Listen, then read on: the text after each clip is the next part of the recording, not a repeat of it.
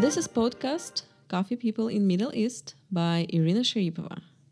Here I speak with coffee professionals in Middle East, how to grow in the coffee industry, about glory and failure, and also I take opinions about coffee culture, personally from coffee people.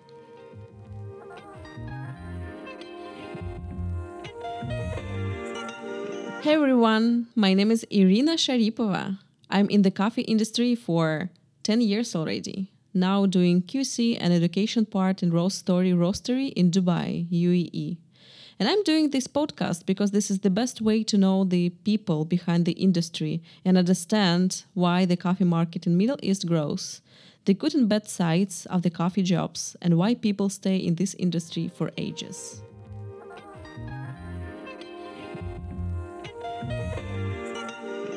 We start the ninth episode, Coffee People in Middle East, with Frederick Bejo. He's a co-founder and green buyer from Archer's Coffee Roastery, the second place of UAE Brewers Cup 2021. Uh, welcome to the podcast, Frederick. Hey, thank you, Arina, for having me here. welcome, welcome. so, yes. It's the first day of Ramadan today. Uh, I wanted to greet, I guess, um, all our Muslim brothers. Yes. Uh, Ramadan Mubarak to all our Muslim brothers all around the world. Great, great, yeah. great. Ramadan Mubarak. Um, so, we will talk today about how to build up and manage a roastery, coffee business in Middle East, and purpose of origin trips. So, when was your last trip for coffee purchases? Because when I see your Instagram, so you always out of the countries. When was the last trip? Oh, the last trip we did a processing course in Ethiopia. Wow. Uh, this is very recent, just last month. Okay. So what, what we did there? there is we did a Q processing uh, level two professional under okay. uh, Coffee Quality Institute. Wow. Um, so basically, what we did, and and at the same time, hitch for a coffee buying as well. Um, but what we did on that um, trip is. Um, it's it's mainly an education, uh, a course under CQI, right? And then from there we talk about coffee uh, post-harvest processing, mm-hmm. um, coffee fermentation, important of fermentation and coffee drying, and um, overall uh, farm farm to cup uh, mm-hmm. um, um idea of uh, processing coffee. Okay, yeah. so this is the last step of Q processing uh, education course, or it's going to be the level three? There is level three, but the level three is not open for now. Okay. Um, it, the level three is uh, it will take some time. I think it's a, a year course. A year course. You, yeah, we need to do a lot of online and then a lot of theory and also a lot of uh, farm uh, experience. Wow, so you have to be a farmer. You actually. need to become a farmer. Ah, yeah, well, the course is very. It, it, the course is very interesting. We talk a lot in copy uh, post harvest processing, mm-hmm. right? So what's what's the important on picking up the uh, cherries and yeah. um, um, ripe ripeness of cherries and um, what's the importance of how do you how do you approach coffee fermentation in a different way that impacts or direct flavor profiles in coffee uh, how even drying affects uh, the the final cup like, i think wow.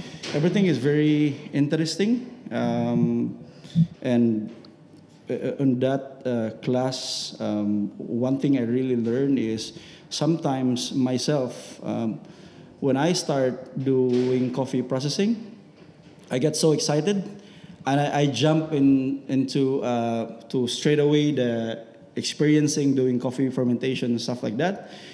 But then sometimes you know this A B the, the ABCs and then it's basically like I do ABC and then I jump to XYZ. Ah, okay. um, what does the Q processing help me is uh, it helps uh, me to actually know the baseline of of the, the process in general uh, in, in, the, in the farm, um, not only in the farm, also in, in the dry mill, understanding how a dry mill uh, works um, and, and all those stuff. Yeah. Mm-hmm. How long did it take you, the last trip? Like the last course? The, the, trip took us a total of 12 days okay. because we we arrived in Addis Ababa, which mm-hmm. is the mm-hmm. capital of Ethiopia. Yeah. And then from there, uh, we wait for all the students to come because the students are not only from UA. We have students from um, from Amsterdam, from UK. Uh, we have from US. We have even from I think Bangladesh. Uh, some of it in, in India even. Um, waited for them in Addis Ababa for, for a day, uh, and then the next day we hit a, we hit a very long trip going to Hawassa, um, which is the next uh, the capital of uh, near Sidama. Is in Sidama actually. So uh, the trip took us. We started at eight a.m. in the morning, 7:38 a.m. in the morning, and then it took us 12 hours to reach the Bensa area, uh, which is uh, the place where we are doing our processing courses. And on that area also is the place where uh, where we stay, like a like a lounge or like a motel for us to stay for the whole for the whole week. Yeah, and then the place where we stay, um, we got accommodated by the Daye Bensa. I'm very thankful for them. They help us a lot on the trip, especially we're a lot. We're I think we're 20 plus students on the trip. Um, they're helping us a lot, and then the the area where we live uh, is just 15 20 minutes drive from the from the washing station by itself. So it's a very very nice experience to have. I hope you can join us next time. Yes, yes, Yeah. it sounds interesting. But of course, Yeah. you need to know fundamentals first, like Yeah. uh, level one. Mm. Then you go to level two, right? To the origin. It's obligatory, right? Yeah, I think the class of uh, the processing class level two, um, if you don't have so much experience in the farm, if you don't understand coffee processing, if you never visit any dry mill or washing stations, um, it will be a bit hard for you. So I I only recommend I always recommend taking level one first. Um, it's not mandatory. You can actually jump to level 2 uh, especially if you have a lot of experience already in that uh, uh, in the in the origin side. But if you don't have an experience, a lot of people here don't have an experience yet in the origin. The, it's really recommended to get the processing level one because when the level two is not an easy course to to, to pass. It's really not an easy course to pass.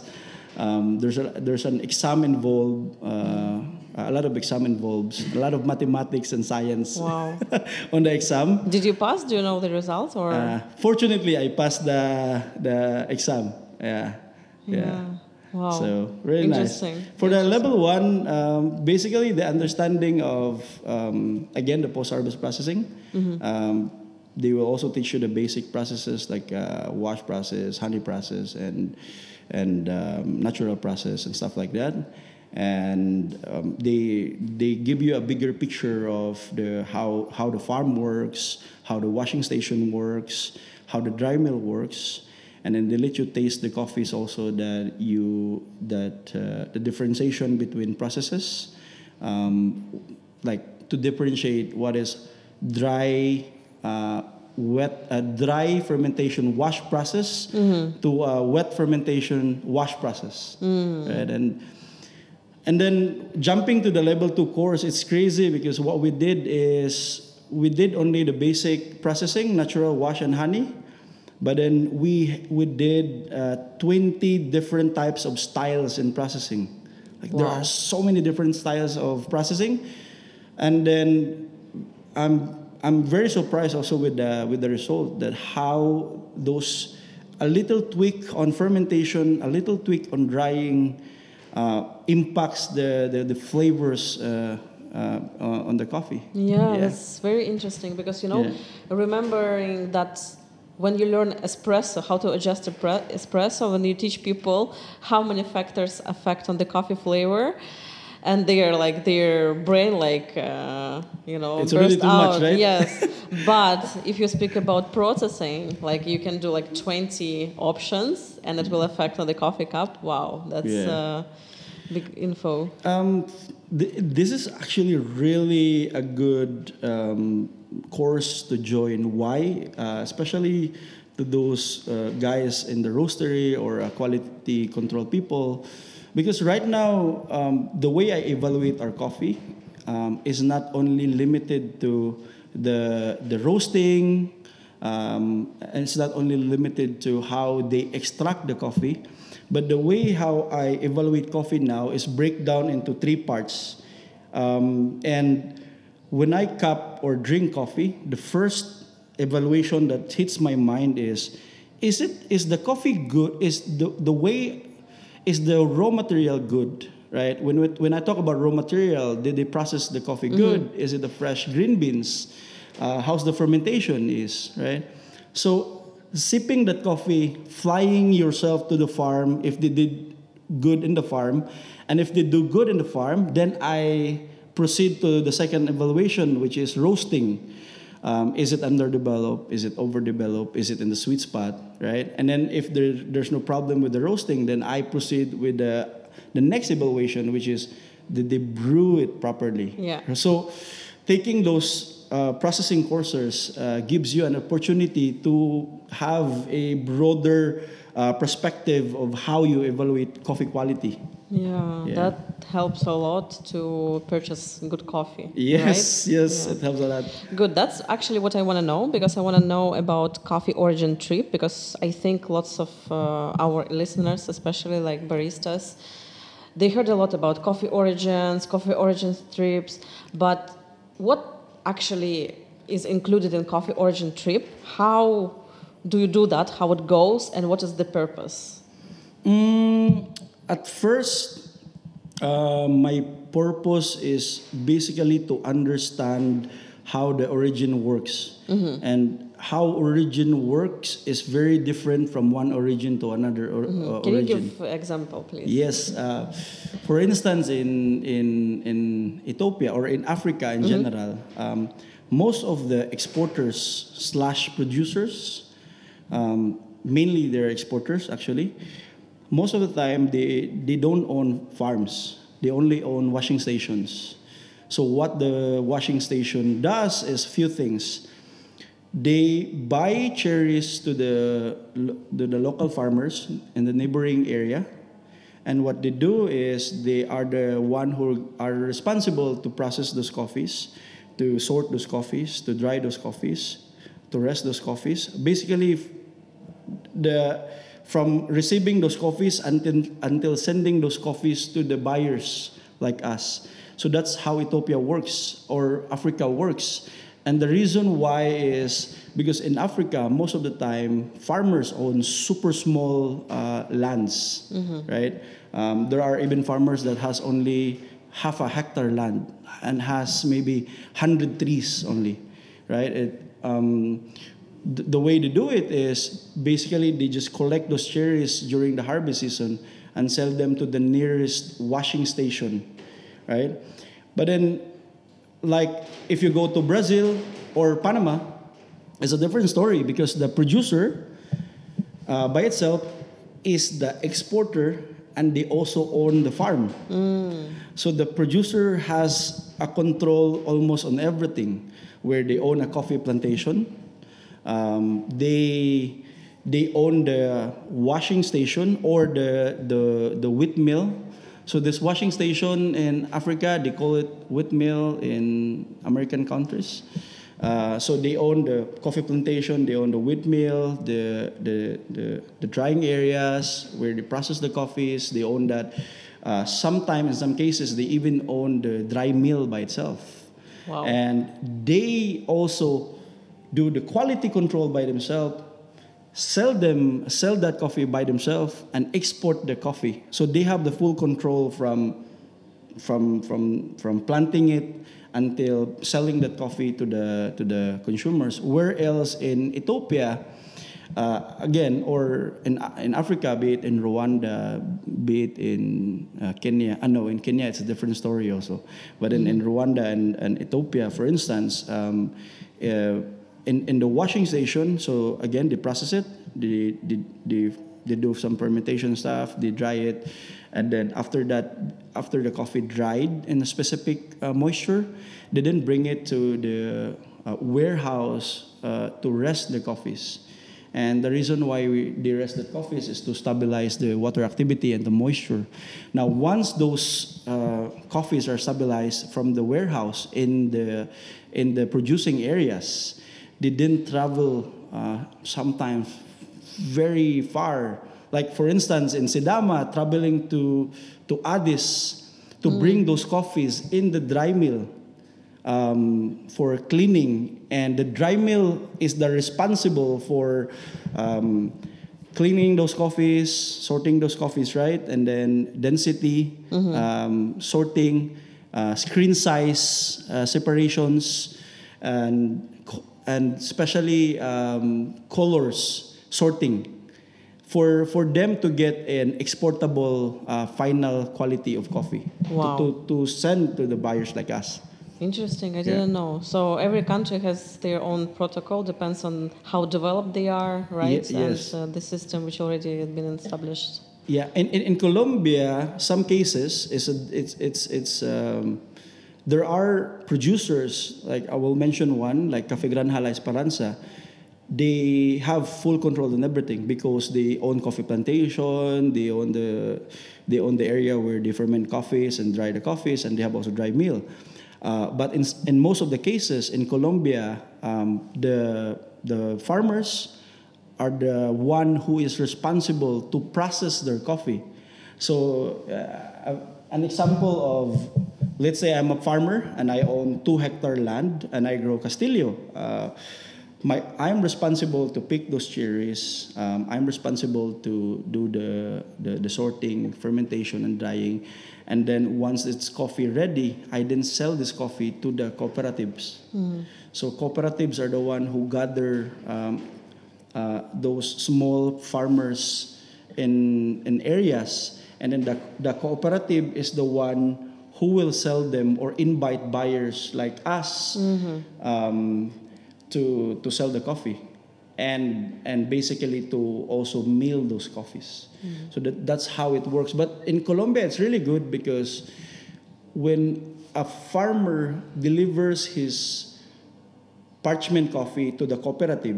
The cooperative has all the um, data that, that they can they gather, like what's the variety of your coffee, um, what, how, what is the elevation of your farm, how many hectares is your farm, what's the name of the producer, what's even the family, the, the, the wife or the children of the producer, and even the dog name. They can even they can even uh, gather those uh, information, and that's why even though that it's a collective. Um, co- uh, it's a coffee that collects from the di- different areas. They we they are still managed. They can still manage to to give you a very traceable uh, coffee. Mhm, So which Yeah. makes your job easier, right? Yes. Okay. Yeah. So the other question uh, regarding also coffee origin trip. So from your side, you are responsible for co- uh, green purchasing, right? Mm-hmm. So how do you find producers and establish relationships? So to me, it seems like very niche questions. Mm-hmm.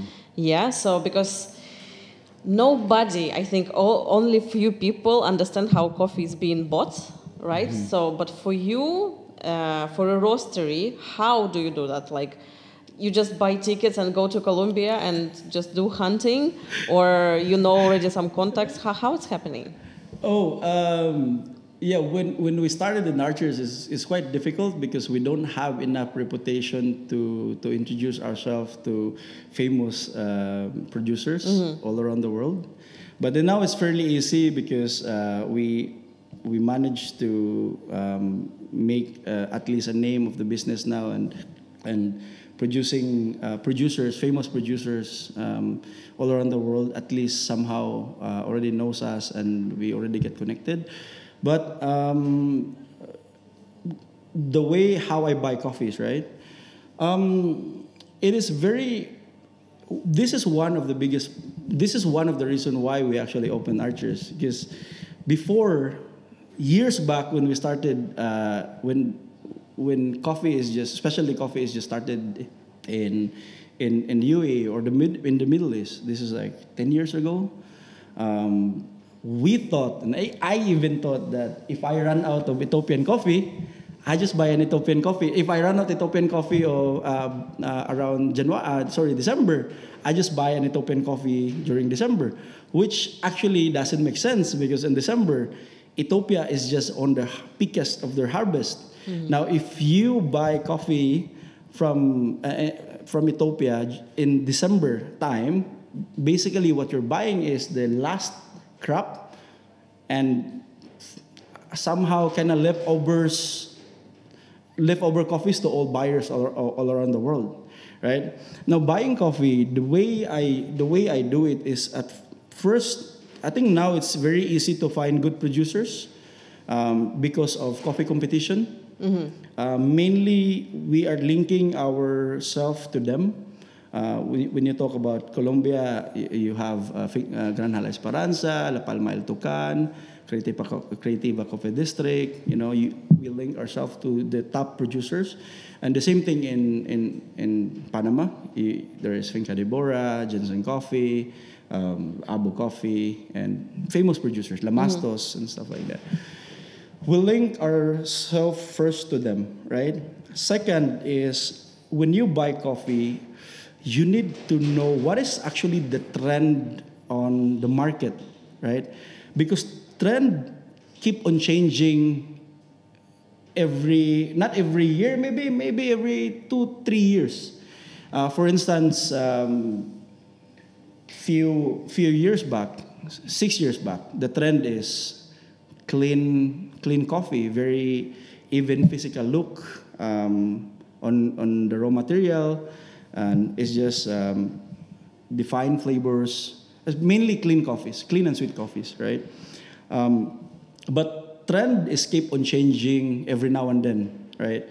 Now the current trend of we, I, I remember we also have this trend of these funky coffees, very boozy, very fermented coffees, and that's like what two years ago, uh, three years ago, and then I noticed that the market itself starts to get that correction of okay, this is actually too much fermentation. Now the market is correcting themselves and the trend now is going back to that cleaner fermentation is still there, but more of a cleaner and the fermentation that's only helping the coffee doesn't outshine the terroir of the coffee. And that's what the trend right now. Another trend right now is um, we are we currently mostly chasing flavors mm-hmm. of coffee. We chase flavors in coffee. So, for instance, um, when you chase flavors in coffee, there are also some some some some things that you can you need to wave, right? Wave off. What I mean is, and the reason why is coffee in the past years, the innovation in coffee is too fast, right? And we, for the for the past five six years. Um, we we started this trend of innovation on coffee processing, right? And now anaerobics are very common, and this coffee processing is very important because this elevates the flavors of the coffee if you do it correctly. But in some cases, it can also go sideways, right? But in, again, it's very important because this type of processing elevates the regular um, for instance, in, in let's say a Castillo in Colombia, if you process them, uh, wash process, maybe your the best way you can score 84, 85. To do a, a specific processing can elevate the score to 86, 87. Um, so processing is very important, but the, the challenge with this processing, um, it, it's a big, big risk on the physical look of the coffee, right? Um, nowadays, you can see the coffee that is not very even looking. Like there is kind of black, there is kind of a bit lighter color, and there is look like green color. And when you when you sell that to the when you bring those type of coffee, which is beautiful, beautiful in flavors, but when you bring that to our market, a lot of people here that don't understand coffee processing, they will say, "No, this is a very bad coffee." See, it's not even, right? So this is the challenging on processing right now that current the current trend right now is we're chasing flavors, but you need to you need to understand that you need to wave off some of those what is right before that it needs to be screen size um, the screen size should be even the colors should be even. You need to wave off that. Because nowadays even an, an, an, a very uh, bigger range of screen size of coffees um, and very uneven colors of coffees produce an amazing flavors. So when you decide as a buyer you need to um, de- taste the coffee before you judge the the, the coffee. Yeah, Not you, you cannot judge the coffee based on physical look, but you need to taste it and then you can confirm if this coffee is good or bad. Mm-hmm. Yeah. But anyway, when you connect yourself with producers, famous one, but how to find like uh, the other one? Because I think market was already filled up with some famous producers, but how to find the others farmers who need to support because coffee industry is about supporting the other farmers who don't have uh, access to the internet. So do you do something like that like uh, hunting coffee to find your ways? Not only as i understood you link yourself with the famous one. But do you have any farmers which you establish uh, a relationship with? Like but you find found them like by chance Yes. when you traveled how how was it Oh yes, um, and, uh, and and one story is when I traveled to Rwanda. I think two years ago, right? I think two years ago. So when I traveled to Rwanda, I went to this specific producer, and I visited their farms and uh, I tried his coffee, and his coffee tastes amazing. But in, in that trip, I also bumped with another producer that he invited me in his cupping table, and I actually don't know the producer. Um, he, he invited me in his laboratory, cup the coffees, and the coffee tastes unbelievably good. I was like, oh, this is, this is, so my, my purpose is to go to this producer, but I end up buying more coffee to this producer. okay That's that's that's that's and then we are still buying from that producer until Wow. now. Um, and I guess because of his style of coffee suits the the the the flavors that the market in the UAE like, like very tropical, very aromatic, and and also we bump. I bump some producers in um, Colombia, right? I, I, I work with not very um, famous producers where we are helping each other to, to, to, to grow. Um, uh, I, I'm, I don't know, I, I will mention uh, the, the name of his farm called Finca La Julia. So I, I bumped with him a few years back um, and my friend from Singapore uh, told me about him, and then in the first year of my friend telling me about him, I didn't I didn't really bite it because I don't know the producer, and then the producer I'm I'm trying to check, you know, there's no people using his coffee for competition, but by the time I tried his coffee, it tastes amazing. I was like, wow, this is this doesn't make sense. From that moment, I start to contact him um, and we are still buying coffee from him uh, until now. But um, we also grow where um, now he understand what type of flavor characters we are looking for to this market, mm-hmm. and we are trying to create a recipe on fermentation that suits with the with the market here. In, that's in, the in most UAE. interesting part i guess Yeah, yeah, yeah. Nice. But most of our producers that we are working, we are working for them for a, a long, long period of time now. Yeah, yeah. Yeah. Uh, so this is actually the next question. What does um, what are the most important aspects of maintaining a good relationship with the coffee suppliers from the farm? How to trust people? Because you know, to me, it seems like you travel far away. You find just people, as you said already, like you bumped with the person who gave you a nice copy on the cupping. So you buy it, Yeah. and uh, you're waiting for the crop and how do you trust that the coffee will be the same that you tried already? How, how it works? Okay, that's a nice question. Good thing because I it, in my head I wanted to talk to it earlier. So the so how the buying works is you you first uh, get an offer sample on the harvest. You cup that coffees, and if you like those coffees, then you you you contract those coffees. By the time you contract those coffees, the which you confirm to buy those coffees, the producer then prepare those coffees, clean those coffees, and prepare that for an export. Um, but before they ship those coffees, they send you a pre-shipment sample (PSS).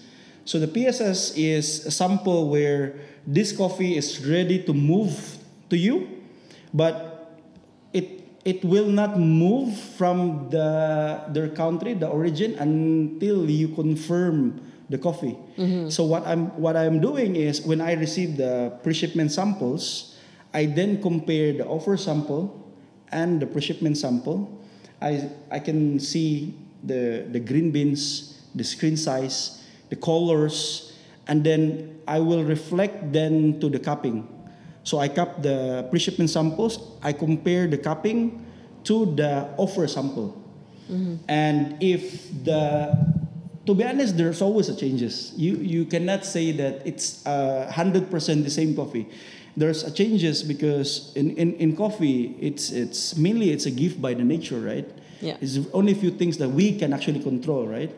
And when you buy those ten thousand kilos of coffee, they produce that them those 10,000 not in one day but they produce them in a couple of months so the coffee is actually there will be some changes on the coffee but for me is if the changes is not too drastic there's a specific percentage of changes that i can accept and then if the changes is not too drastic sometimes it's even better than the offer sample Mm. But have you ever experienced like the bad coffee? Yes, Yeah? hundred percent. Yeah? We You for need to be years in buying coffee, I, I experienced that uh, the offer sample is really good and the Ah. arrival is really bad.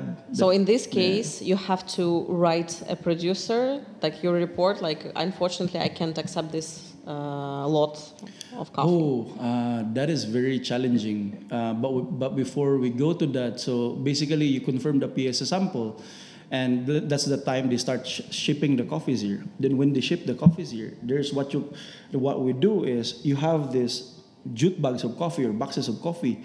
You randomly choose boxes of coffee. You open coffee randomly, get sample at what we call arrival sample. Yeah.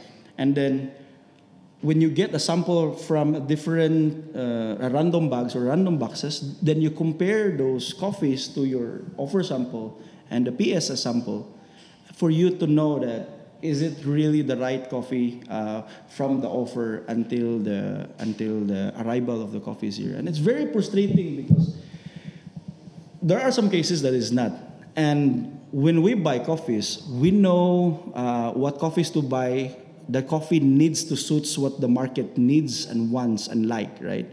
But if the coffee will arrive here and it's different from what you confirm, what then happen is it's so frustrating because instead of you 100% sure that you can sell those coffees, then the coffee will will instead not sell because it doesn't suits for the liking of the market here. And what what actually go, going back to your question earlier, what what what will I do is I will I will give the producer all my uh, report.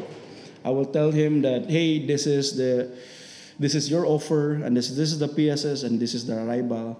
I will I will check the first the moisture level. I will check the screen sizes, and then I will take a nice good uh, picture for the colors of the beans, and then I will send uh, to him together with the cupping evaluation from your offer, PSS, and the arrival. And in, in, in some cases, when, when you do that, um, producers somehow kind of accept the the those mistakes but then it's it's very expensive to it's very costly to to return them back to the producing country. And we never done that. If the mm. coffee arrival here is actually bad most of the cases the risk is from your side. Oh, and what happens is you then tell the producer and and and basically maybe don't buy uh, the uh, coffee from them the next year. That's what mainly happened. But it's a very expensive cost because Yeah. imagine imagine just a imagine a mistake of one container. That is almost a million dirhams mistake. Yeah. right? That's crazy. Um, yeah, so it's crazy. Um, but there are producers that we give a chance, especially if producers uh, kind of um, he has a good reason behind it, and and we know that that producer really is not, you know, he will not lie to you or he's a he's a he's actually a good producer. It's just there are some cases that things happen like that. Maybe it's out of his hands, right? Because most of the cases they're, you know, they are they're delivering a lot of coffees all around the world, right? And it, there are some cases that you know it's it's out of their hands, and we give them one chance. But what I'm doing is, if the producer commit a mistake this year, I will actually travel and meet that producer himself, wow. and I will tell him uh, face to face that I face this problem. And most most cases, the next year, he give you the best lots that he he ever produced on that Wow. current year. Yeah. Interesting. Um, right. So let's speak about roastery. I'm curious about the business side of the roasting company. How does it work, starting from the scratch? So you are as a co-founder of Archers. Can you tell me in details, like how you came up to this uh, company? So of course you have a background in coffee, but what was the path to make the roastery and um, yeah, some more details.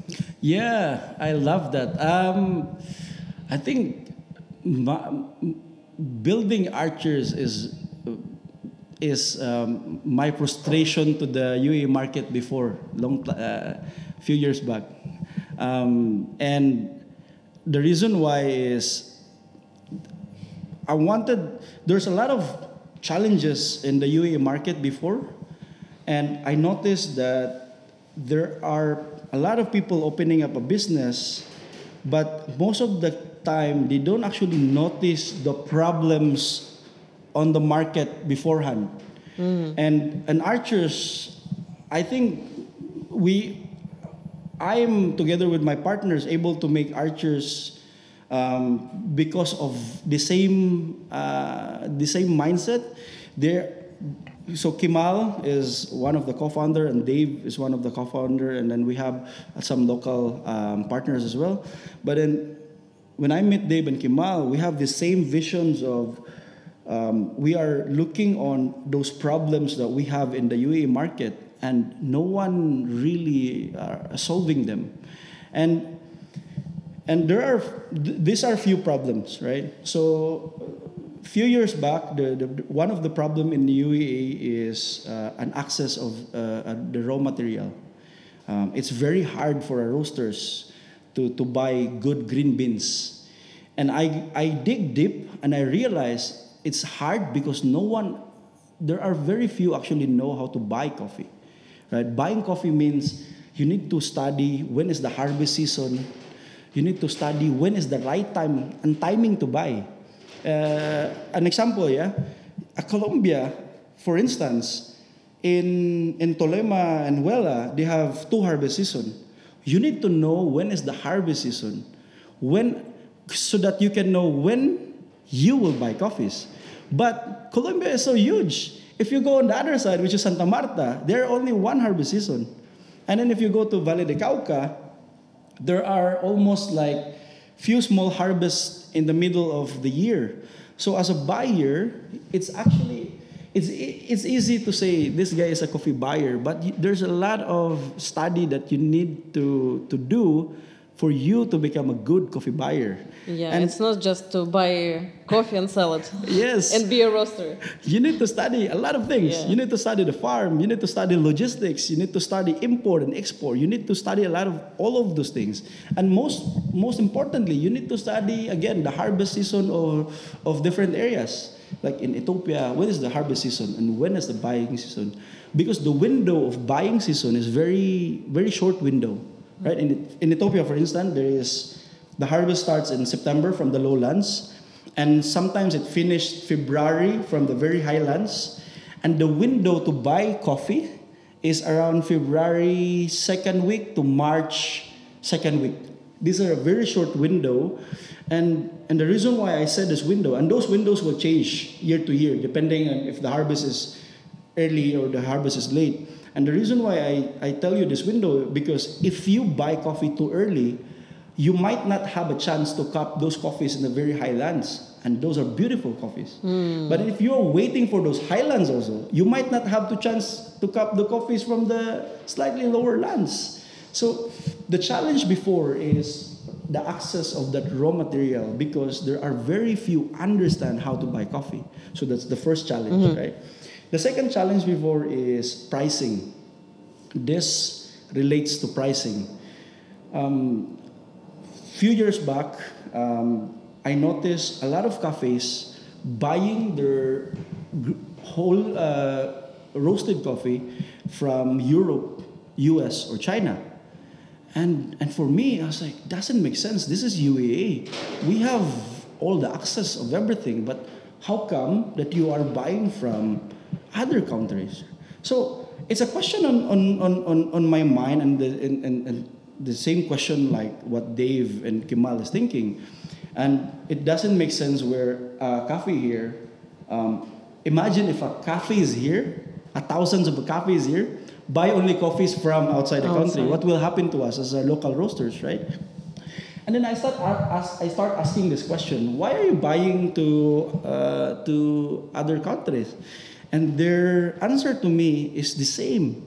Everyone answers the same. They get better quality coffee and cheaper price. Which another it doesn't make sense again because I asked this question of okay, how can you get a cheaper price when you pay the shipping fee? I was like, that's what we're that we are buying this much even together with the shipping my price is still my buying is still lower compared to the prices currently on the market of UAE before. So it's frustrating. So prices. Another challenge of the market before that I face as a, as a, as a coffee person in UAE is an access to coffee education. Uh, before the access of barista and brewing there is in this market. Um, uh, i'm very happy for that. But if you if you want to go deeper you want to do sensory you need to fly out from the country. If you want to go roasting you want to fly out from the country. If you want to do processing courses you need to fly out. Q grading you need to go outside the country. There is actually no one is doing here. And for me education is very important for us this industry to be very sustainable. So i have this i have this in my mind the problems of the, the, the challenges that we face in the market and someone needs to fix this problem. And when i open archers together with my partners it's not mainly of course money is important but our, aim is to fix those problems and later on money will come. Money is just money. Money will come if you actually do if you actually have a vision to do something to, to change something right? And by doing that um, moving forward um, yeah business grows um, and money come. And and right now what i'm doing is because those problem is already solved uh, in the current year. A lot of people doing education now. Now the access of raw material is already here into this market. Um, prices is already good to this market. Now what i'm doing is i'm looking for another problems to solve. Hopefully i will find one the, today or in the future. Yeah. Yeah, which problems, in your opinion, uh, UAE market facing right now, currently? So, uh, like what I've said earlier, those three problems is already solved. Yes, it's already solved, but uh, Right. But right now, that's a good question because Yeah. I'm looking for a problem. Problem is always an opportunity to do yes, something. exactly, exactly. I'm really looking for the problems right now. I, I, I think the challenges that uh, what we are facing right now is there are many people who understand coffee um, in a not in a deeper um, perspective. Like the, they understand sometimes they, when you understand a little, that's the guys who talk too much. Um, and and I guess the problem that we're facing is this these things of I don't like your coffee. There's Quakers on your natural Ethiopia. I don't like your coffee, your Colombia, because it has different color shades. I don't like your Ethiopia because the screen size is not even. I think this this is actually what's the problem right now. And to solve this problem, it's uh, an effort between a lot of coffee educa- educators. Is uh, and you you mm. you yourself as a coffee educator, that I think this is what we what I see is the current problem. Um, we need to to um, update the market of what is currently right right now because what we know a few years back is actually what what is right a few years back is it's not correct there are things that is not actually right right now because innovation in coffee is so fast and again um, what is right before is already wrong um, into this uh, these days. Yeah. yeah. Agree, agree with you. Let's see how we can change the market because Hopefully. yeah. we need to push. We need to push. Yeah, yeah. exactly. Education's uh, right tool for that. So, how did you feel when you start operating like tremendous amount of orders? Like after a while, like I think you got some achievement mm. uh, after the opening. Mm-hmm. So, what were your feelings when you realized, oh my God, we supply lots of clients already? Because you already mm. told that you uh, faced some challenges, so mm-hmm. you solved some problems. And when was this aha moment? Mm-hmm. How, what were your feelings like? Oh my God, there are lots of orders. What to do? Oh, it's uh, it's it, yeah, it's very overwhelming for us in the in the in the beginning. Um, I, I remember imagine me, Dave, and Kimal. Uh, uh, we are the guys who so so open, right? Um, and we are the we are the source. We, we are the one who source the coffee. We are the one who roast the coffee. We are the one who sort the coffee. We are the one who bags the coffee. We are the one who clean the space. We are the one who deliver the coffee. We are the one who quality control the coffee. When we started Archers, it's it's uh, it's it's uh, it's frustrating because you know, you become everything. You become a delivery boy, you become a cleaner, you become a sales, you become a QC, you become everything. And by the time that I noticed that uh, it's very overwhelming because uh, on just a span of a year, order pick up so fast. And uh, actually going back to the beginning of Archers, the first plan is not to open a roastery the first plan is to be a green coffee trader in UAE. Ah, that was initial plan for yeah. you. Yeah. Ah, so okay. we want to become a green coffee trader to to to supply roasters here to solve the problem of the access of a good raw material, right? But when when but then when we open the business uh, on just a span of few months most of the demands, most of the clients want to buy the green beans, but they also ask us, okay, I will buy this green beans because I like it and the cupping, but who will roast this coffee? In the span of months, maybe in three months, we shift becoming a green beans trader to become a roastery. And it, it's it's very overwhelming because when we start archers, we don't even have a roasting machine.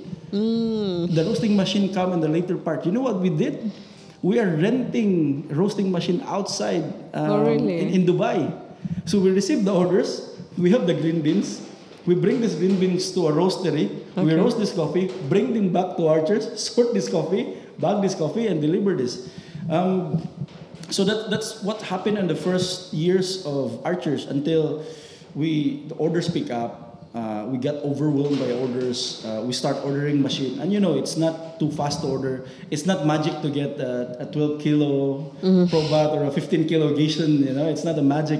It will take months. Yeah. Um, but by the time the roasting machine, uh, by the time we had a roasting machine, it is even late because by the time the Probat arrived to us, our order is is already too too big that even the Probat by itself cannot cope up with the demand uh, that is keep on pouring every every day. And then that's the reason why we also get another machine which is Loring, the 35 kilos.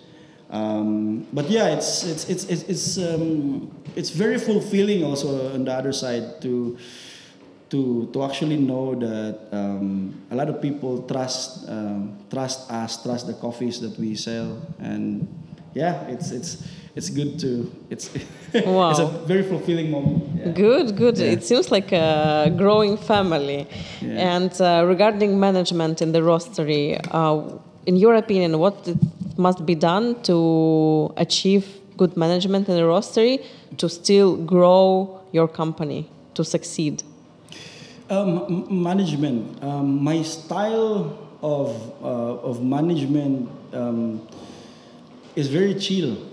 I want the people to have freedom, because I, I was working since I'm I'm very young, and I always end up working in some big um, international company and. And the freedom is not freedom of you as an employee is not is not very common, right? The freedom is very restricted. So when I open up, when I, I think to open Archers, I, the, the first thing that I do is I need to make sure that I give freedom to the people, freedom for them to decide, freedom to do what they want to do.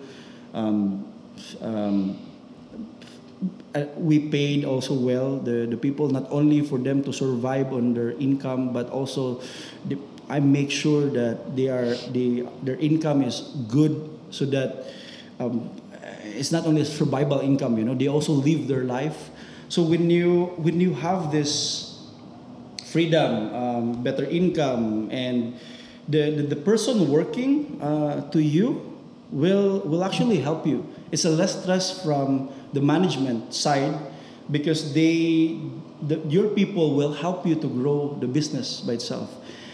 But then one thing also on the freedom, I think a very important part is at least to make sure that there is a company rules and regulations that everyone is following.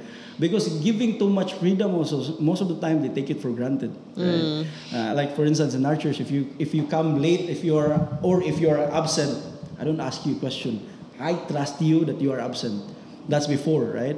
But but sometimes some cases you know giving freedom to, to, the, to the employees um, they kind of take it for granted sometimes. Right now what i'm doing is yes i'm giving them freedom but there is a company rules and regulation that everyone will follow even the, the, the management uh, the managing partner will follow the rules and regulation so that we you know we, we are um, we are in the same direction Yeah, you're like on the same page, and uh, everyone knows to what to do. Yes. Otherwise, it will be chaos. I totally agree with you. Yeah, it must be freedom, but it must be sort of discipline as well. yes. Yeah, yeah, totally. too much freedom is not good. I think all, all too much is not good. Yeah, even for yourself. Think about yourself, of Yeah. course. If you're lazy, it's okay sometimes to be lazy. Yeah. Um, yeah, you need to control yourself, and Yeah. also you need to control your company. Right. Um, yeah, yeah, yeah. Anything yeah, else? uh, and, and, and also part of that management is to, to make sure to delegate people properly, right?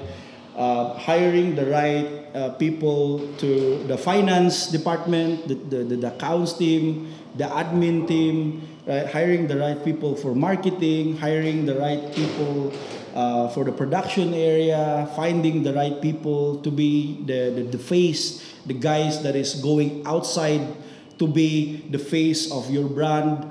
Finding those people is very, very important for the, the, the business to grow as well. Yeah, yeah, Yeah. right. Um, what do you love about your job? What I love, tasting hundreds and thousands of coffees every every year. I, I, I just love it. I am very fortunate. I'm very fortunate on that part. I, I've tasted, I've, uh, uh, I've tasted lots of coffees in my life, beautiful coffees. Yeah. And that's, I think that's what I like about my job. Um, I first, before I loved traveling, but then I realized that I actually, traveling is actually stressful. I remember last year I traveled, I went, I went to, uh, to attend to uh, Boston and uh, SCA um, event, and then after that, I, I jumped to Guatemala, running away, and then jumped to Costa Rica, and then jumped to Panama. So from Costa Rica, I drive to uh, Panama, and in Panama I, I went to Colombia, and uh, you know traveling uh, in other I think in in, in, in uh, the other perspective, or if you don't uh, experience those work travel and very tight work travel. You, when you see my Instagram only, maybe you see, oh, this guy is very lucky. Yeah, you have lots of uh, countries. behind that oh behind that is is a lot of hard work. You need to wake up so early because you need to meet this producer. And this producer will bring you will bring you to his farms. After that you need to cup coffees. After that you cup coffees. You need to hang out a little bit. And then the next day you're running you're running again. The same um, the same what happened to you on that day. You wake up very early. You sleep too late. Wake up very early meeting another producers and repeat what you do. And then you need to run to your next flight going to another countries so there's tons of to hard work um, hard work aside from that in, instagrammable pictures. Yeah. and a lot of troubles in the roads long troubles. And it's very stressful sometimes. Exactly, exactly. Yeah. It seems romantic, yes. but actually, behind the scenes, lots of uh, job must be done, and you need to be disciplined as well, right? yes yes yes, yes. Exactly.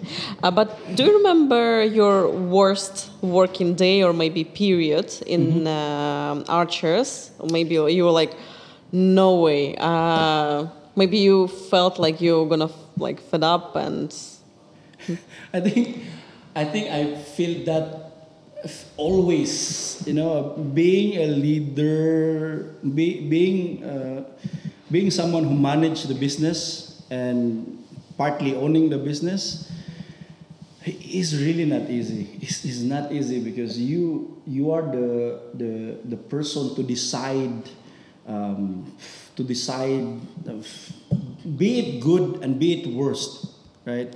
And you need to prepare yourself in a daily basis that there will be some negative problems today. You need to prepare yourself for that heartbreaking moments. Be it be it something like this. Be it one of the guy who's helping us delivery bump his car in the middle of the road. Be it like that.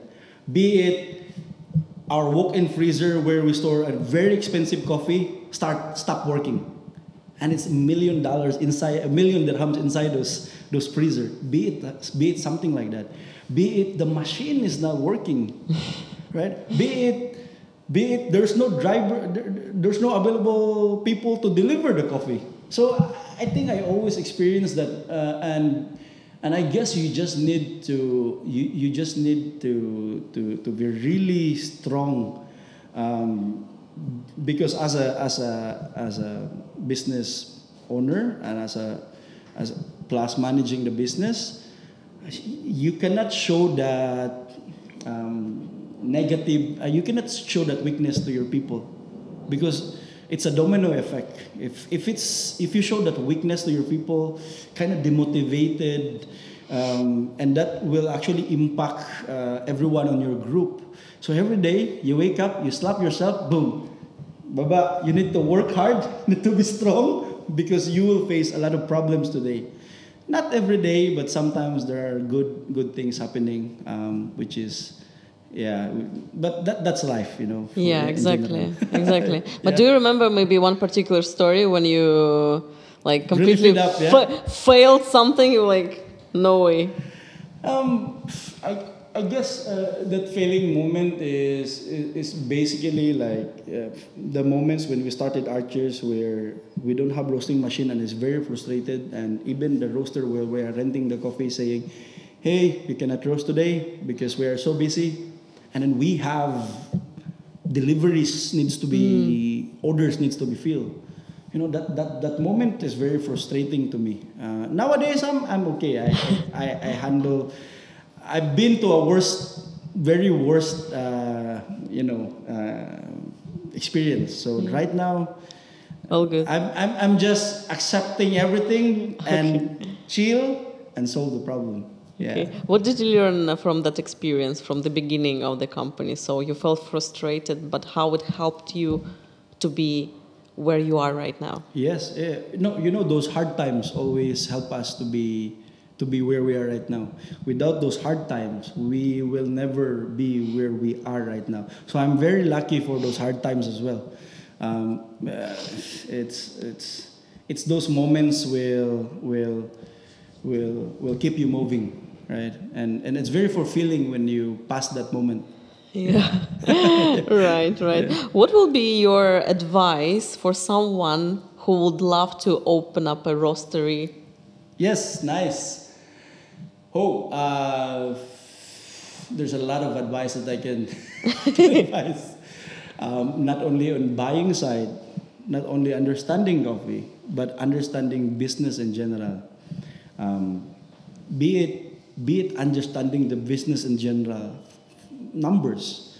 You know, when we start Archers, one of the challenging moment that I face is, I know how the coffee works, but I, I'm not a business person. I don't know finance. But w- what I did is, on, on in the middle of this knowing coffee, knowing more about coffee, in the middle of this, I I joined to some some courses on businesses, business courses. For me, to to be to be able to cap up with or to be able to to understand the business in general. So and this is also my advice to the people opening up a business. You need to understand numbers, the money, right?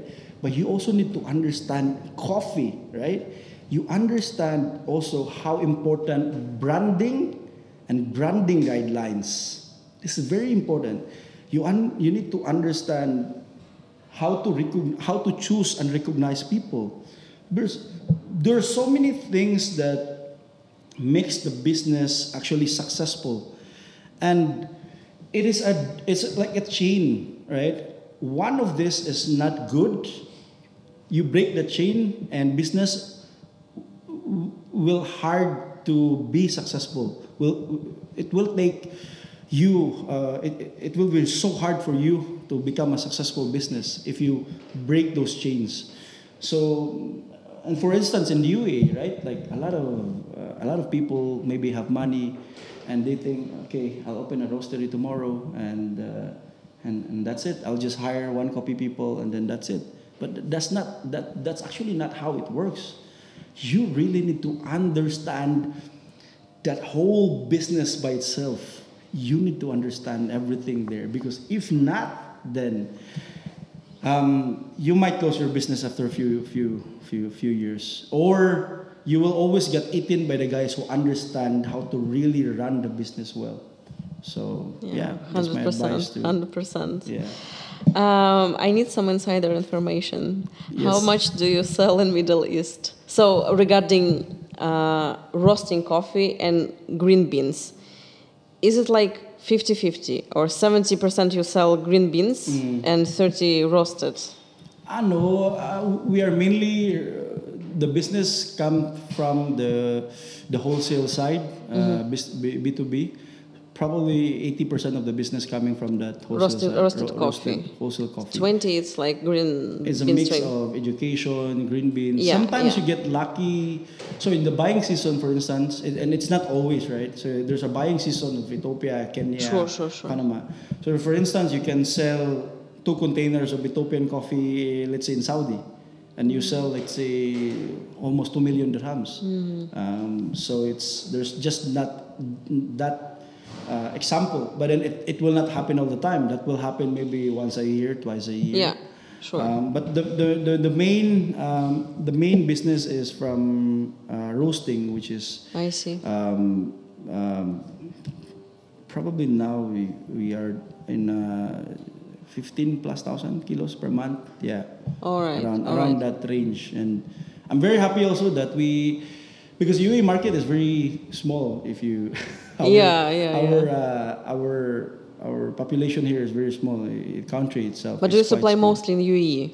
We supply mostly in UAE. Yeah, but also you have some international shipping?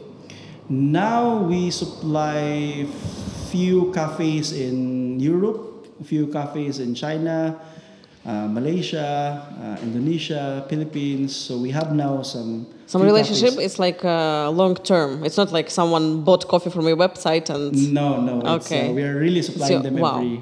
And uh, China is becoming more bigger and bigger. The, Wow. The orders in, in that area in Asia become bigger and bigger every every every month. Yeah. wow. Yeah. Um, and, but uh, regarding green beans, also UAE or you can send green beans to different countries. Yeah, we, we do uh, we we do send uh, coffees from uh, different uh, countries, like mostly neighboring countries, Saudi, Qatar, um, Oman.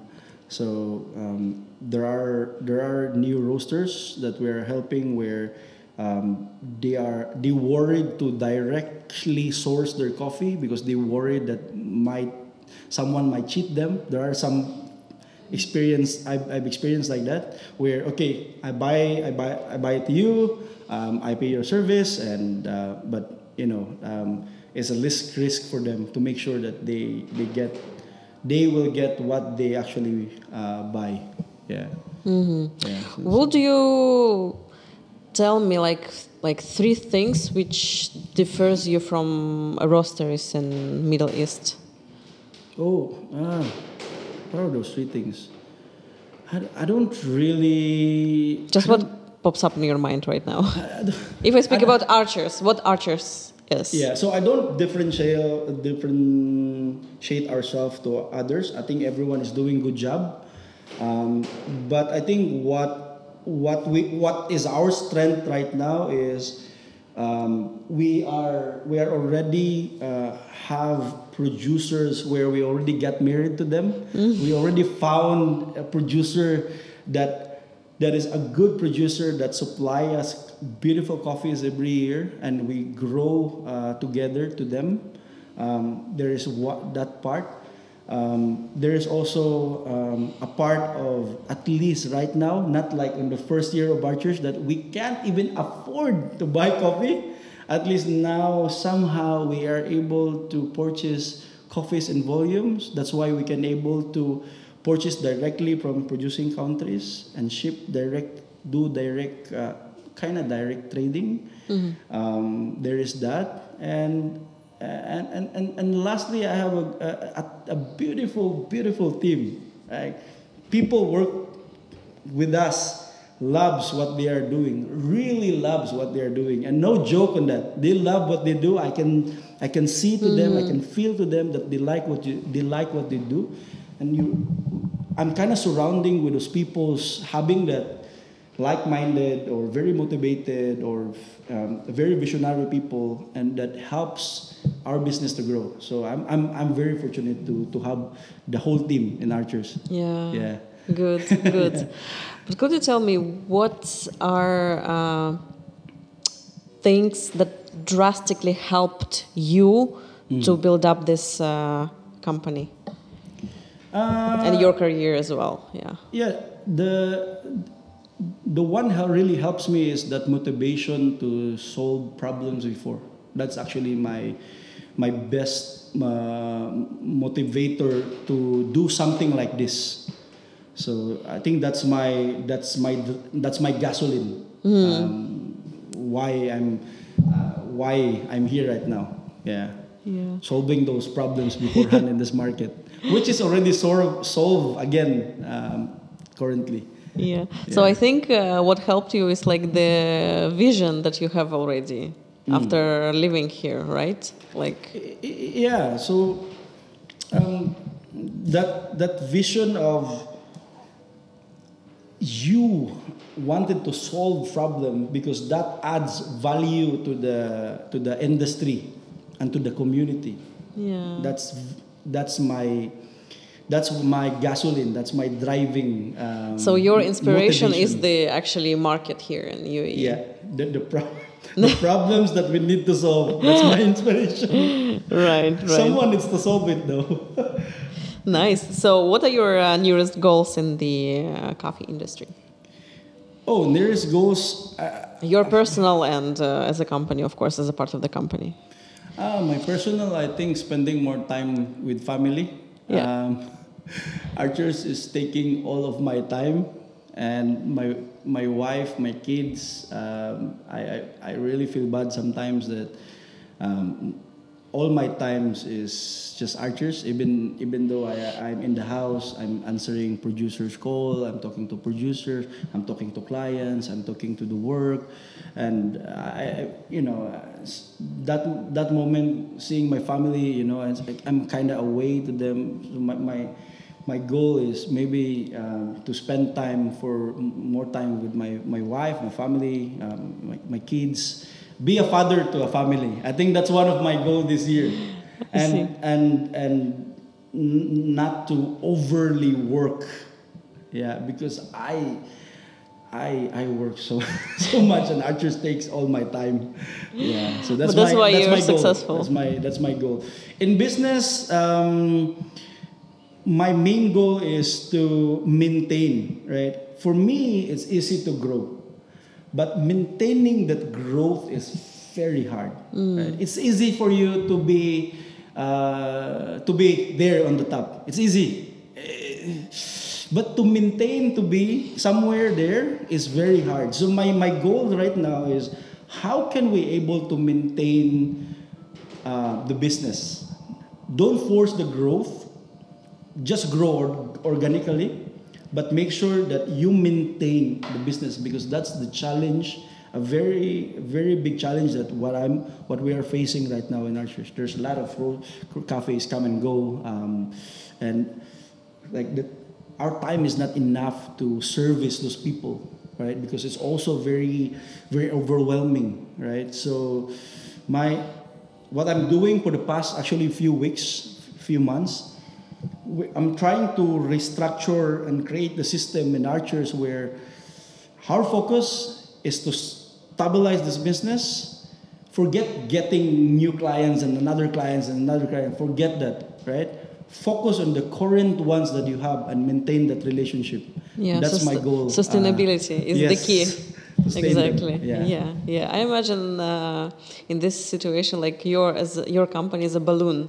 You you always want to be bigger bigger bigger but this Maybe. is very yes very risky moment that you can be burst out. Yes that's very hard. So, so you need to maintain to be just make sure. Yeah. We're we're okay. Not too big not too small just okay. And just enjoy um, yeah. and also uh, if you think about it uh, era, uh, if you think about it, right? Like if you open a business, right? What is how much money the how much money you need for you to be happy, right? It's it's it's it's it's very for me. It's actually money should not be the driving force to drive your business. Money is just money, right? Because when you when you think about money only to grow, so for you, if, if you think that growth is basically earning high, big money, money is unlimited. It will not stop. So if your happiness is money, you will never be happy. So, so as a business owner, right? As a it, the same thing what I said to to the partners in Archers, right? Money is money. How much until when you will be happy on money. And if you notice it, if you notice those very successful people, very successful people, right? They said, I, I, I, I've heard this once that let them be famous and let them be rich for them to realize that being famous and being having a lot of money is not the reason for happiness. So uh, exactly. money is only money. You just need to focus and give value to to you need just you just need to love what you do and give value to this market here money will come yeah wonderful wonderful excellent yeah. quote yeah. yeah. so the last thing uh, will be what is the biggest takeaway you hope listeners learn from our conversation today oh um, the takeaway um, i guess because me right as a as a filipino a stereotype of being Filipino. The problem with us is um, you, you always, there's a lot of Filipinos here, and most of the time, you know, the stereotype, again, the stereotype of being a Filipino is most of the time we're mainly an employees to a business, employee of, of a business. But, um, but in, you, you can actually do something um, of, on your own, um, right? And for me, um, to the, the, the advice that I can I, I can give or to, to, to a lot of people is um, aside from uh, so first thing first you need to love what you do right? You definitely need to love what you do. But at the same time you need to learn new skill set every now and then right uh, i give you one example. Baristas five years ago the value is very high is because the demand is very high and cannot the supply or the baristas professional baristas is very few. So the value of these guys are very high right? But then right cut the move forward in 2022 there's a lot of people now understand coffee. Now the value of of being a barista right? The value of being a barista is actually decreased a bit. Now what you can do is you need to learn new skill sets for you to be able to have that market value right? I've seen i've i've i know a lot of people and i've seen a lot of uh, same batches of, of of coffee people right they mainly just focus on coffee and they are so passionate in coffee but sometimes they forget to learn new skill set like be it management be it marketing be it be it roasting, be it be whatever. But you need to learn new skill set for you to be able to to to to give or for you to be able that great value to wherever uh, you are. So that's um, yeah. That's Yeah. brilliant. Yeah. Uh, wow. So it was absolutely informative talk with Mm-hmm. you, and I'm sure our listeners will find this episode useful. And thank you so much for your time, Fred. Wow. Thank you, Irina. Um, it- it's already one hour. I thought it's very short, you know.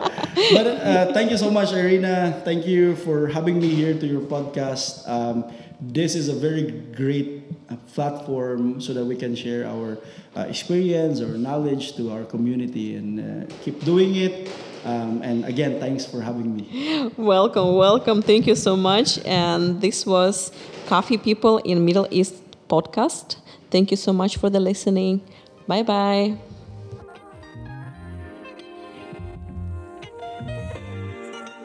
Thanks for the listening. If you enjoy those conversations as much as I do, consider supporting my podcast. The best support from you would be your likes and sharing of my Instagram page, or if you buy coffee from Raw Story directly from me. And if you need any education program, either SCA certification or coffee consulting for your coffee shop, please hit me up.